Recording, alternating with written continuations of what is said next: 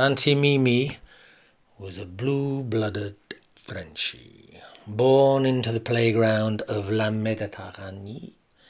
She spent her formative years swapping saliva and syphilis with the Italian nobility.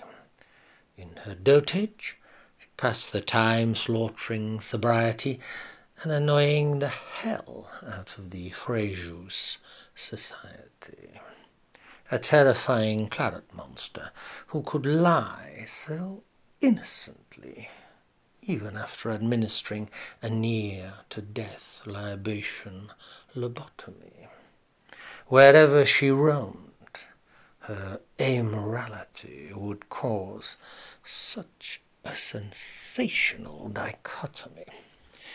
Auntie Mimi was a natural born beauty a debutante made for the bon vivant.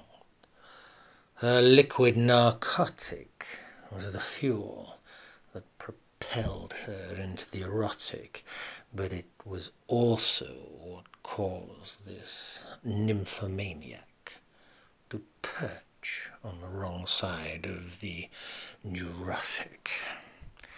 She said, When I be gone, I want to be buried in a silk black ball gown with a loaded derringer placed down the front of my nylon. Oh, Auntie Mimi. She was discovered warm and dead, but unfortunately once again in someone else's bed.